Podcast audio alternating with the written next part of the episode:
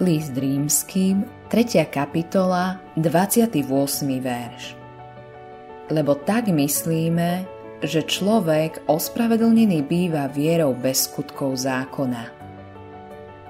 Mnoho ľudí sa stále drží predstavy, že človek je prirodzene dobrý.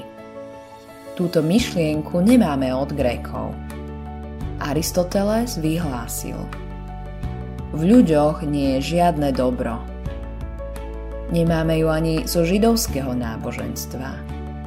Jeremiáš povedal Srdce je klamlivé nad všetko a zradné je.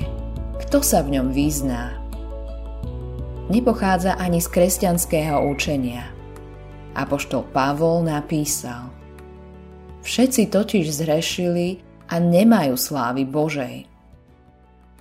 Myslím si, že túto ilúziu máme od filozofov a psychológov 19. a raného 20. storočia, ktorí učili falošnú doktrínu, že človek je bezradná obeď svojho prostredia. Biblia učí, že človek prirodzene nie je dobrý. Každá ľudská skúsenosť to potvrdzuje. Človek je prirodzene vzdorovitý. Prvá historická vzbura sa uskutočnila v záhrade Eden, kde bolo dokonalé prostredie bez dedičného hriechu, na ktorý by sme to mohli zváliť. Modlitba dňa Za každým ma posadne zdanie, že moje skutky sú vznešené.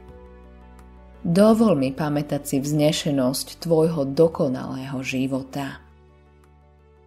Autorom tohto zamyslenia je Billy Graham.